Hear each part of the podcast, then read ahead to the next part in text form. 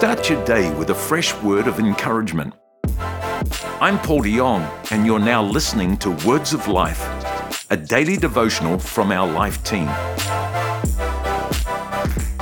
Well, hello and welcome to our daily devotional podcast. This is Coral and Campbell, and it's so good to be with you. I'm here with my amazing husband, who uh, we've been married for 23 years. In the last couple of months, he's grown this really interesting beard. You know, it's the whole lockdown thing. And praise Jesus that two days ago or three days ago, he shaved it off. Well, all I can say is my lumberjack Viking dream was cut short, and uh, unconditional love is a myth. It doesn't exist. Coral very much has conditional love. Yes, it's conditional you not having a beard. So Yeah. anyway, so I'm I'm in a good mood as a result, everybody, which is amazing. Well, today we are talking about creating a lasting impact on those around you, and amazing topic, brilliant subject to discuss and consider, particularly whilst we're in our legacy season. Uh, one of the dictionary definitions of legacy actually is that it's something transmitted by or received from an ancestor, ancestor or predecessor. So, you know, it recognizes that we are a product today, I think, of what people said or did or passed on to us from previous years. Because I think it's, you know, it's really easy. I think if we let it, I think it can be really easy to go from month to month or year to year without bringing real thought or intentionality to creating that lasting impact, you know, to creating a lifestyle of intentional modeling rather than just living for ourselves in the immediate moment, right? Yeah. Um, so I think just thinking about that, I think there's some really obvious examples from history of people who created an incredible lasting impact.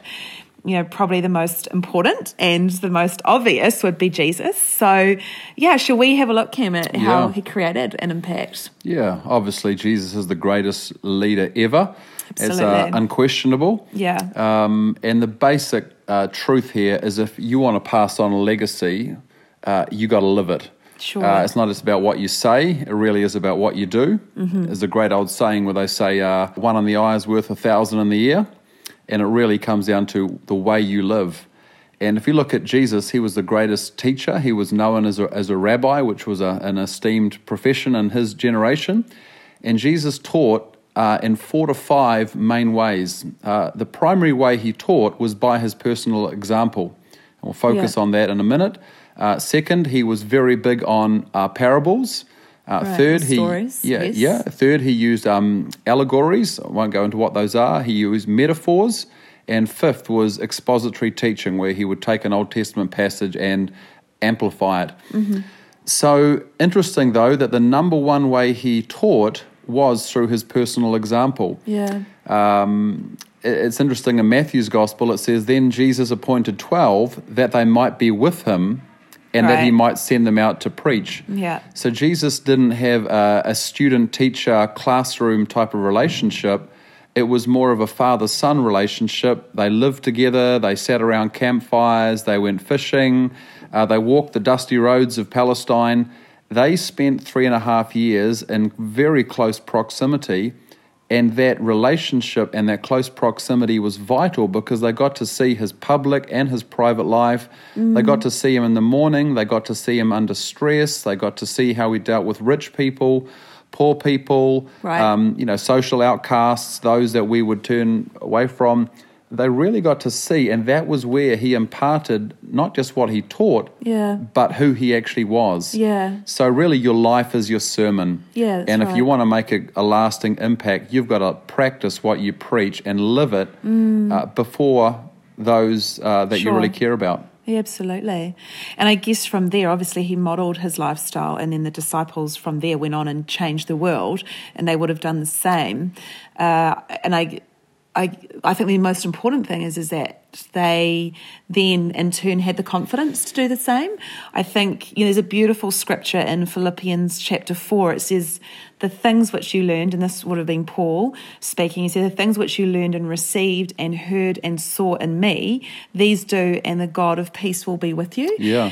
So I think, you know, Paul wasn't apologetic in just saying, and the disciples would have been the same in saying, hey, look, come, come and see what I'm doing and, and then uh, do the same. So, but there's got to be a confidence and I guess an opening of our lives to go, actually, what the way we're living is actually a good thing. Yeah. So, I invite you to come and look at how I live, look at what I say, look at what I do, and and and do the same. Yeah. Um, but there's a yeah, there's got to be this transparency and openness if we if we're going to do that. If you're going to invite people in, and sometimes that's not always that comfortable either. Yeah, I know Yeah. in certain church circles over the years, I've heard the basic philosophy of don't let your people, your staff, the people you're leading get too close to you or they'll get too familiar with you. They'll see stuff and you'll lose credibility. Right. But Jesus actually lived the total opposite of that. Right. Uh, he had people living with him, they were with him 24 7. And if you've got the real deal, if you're authentic and got integrity and you're real, the real deal, Yeah. the more people see you, the more credibility you'll gain with them. Yeah. Which was the polar opposite with the Pharisees. And Jesus in Matthew 23, he made this comment. He said, The scribes and the Pharisees, they sit in Moses' seat. Right. Uh, therefore, whatever they tell you to do, that do, Yeah. but do not do according to their works, for they say and do not do. In other words, he was saying, "Hey, Do to do. yeah, they teach from the law of Moses, which is which is legitimate Yeah. and good. Yeah. but they don't actually practice what they preach. Yes. So honor them for the position they're in, but don't do what they do because their whole life was harsh. It was hypocritical. It wasn't consistent. So there was a a duplicity mm-hmm. between what they did and what they said, and there was no unity. So they were the very core of their being. They were fractured. And Jesus Right. said they're pretenders, they're actors, they're, they're not the genuine article. Yeah. And they didn't impart anything genuine. Yeah. It was just it was Yeah. just, you know, lip service. Yeah, sure. Yeah, so I think when we do live genuine genuine lives, and it's great for people to be able to see that, and but like we, yeah, there is that cost that goes with it. Um, I think it starts in the home first and foremost. Eh, you know, I think for us when we think about it, like um, over this last few weeks in the legacy season, like we've done a lot of talking about our about our giving for legacy and and including our children in that, so that they're they're seeing we're setting an example for them, and they're they're seeing the joy that we have with this season, but they're also seeing the like the journey for you and I to go Yeah. through of like, okay, well, where do we land with what we want to give as a family or as a couple? Um, and then as a result, they're talking about what they want to give into legacy. Uh, so it's this this modeling right the whole way through, but you know, very much starting in, in this place of our home, for sure. Eh? Absolutely. Yeah. Um, yeah, we gotta we gotta live it. Yeah. I think the other thing as well, the other way, like Jesus obviously modeled by his lifestyle, but the other way was him just just storytelling, like you say, the parables and stories.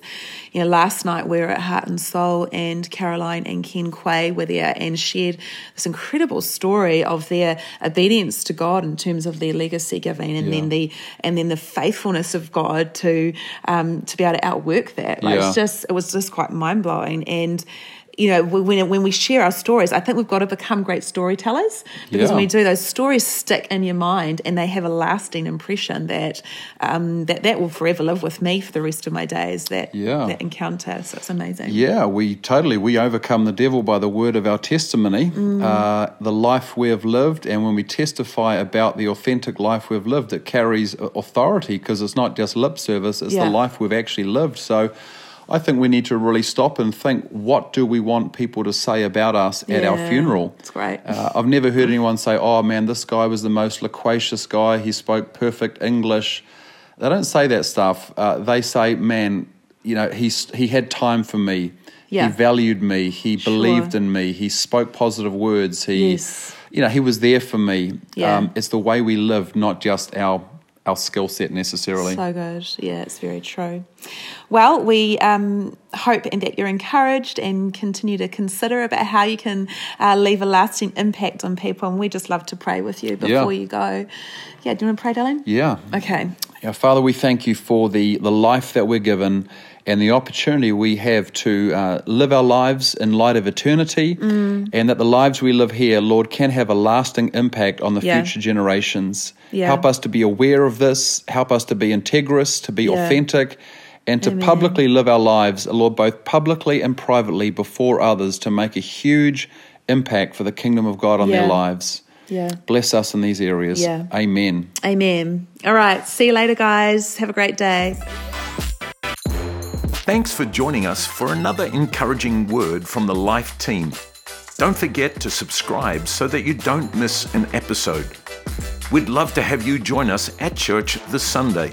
If you're in Auckland or Melbourne, check out the website for a location near you. Or you can choose to join us online from wherever you are. Find a service at lifenz.org.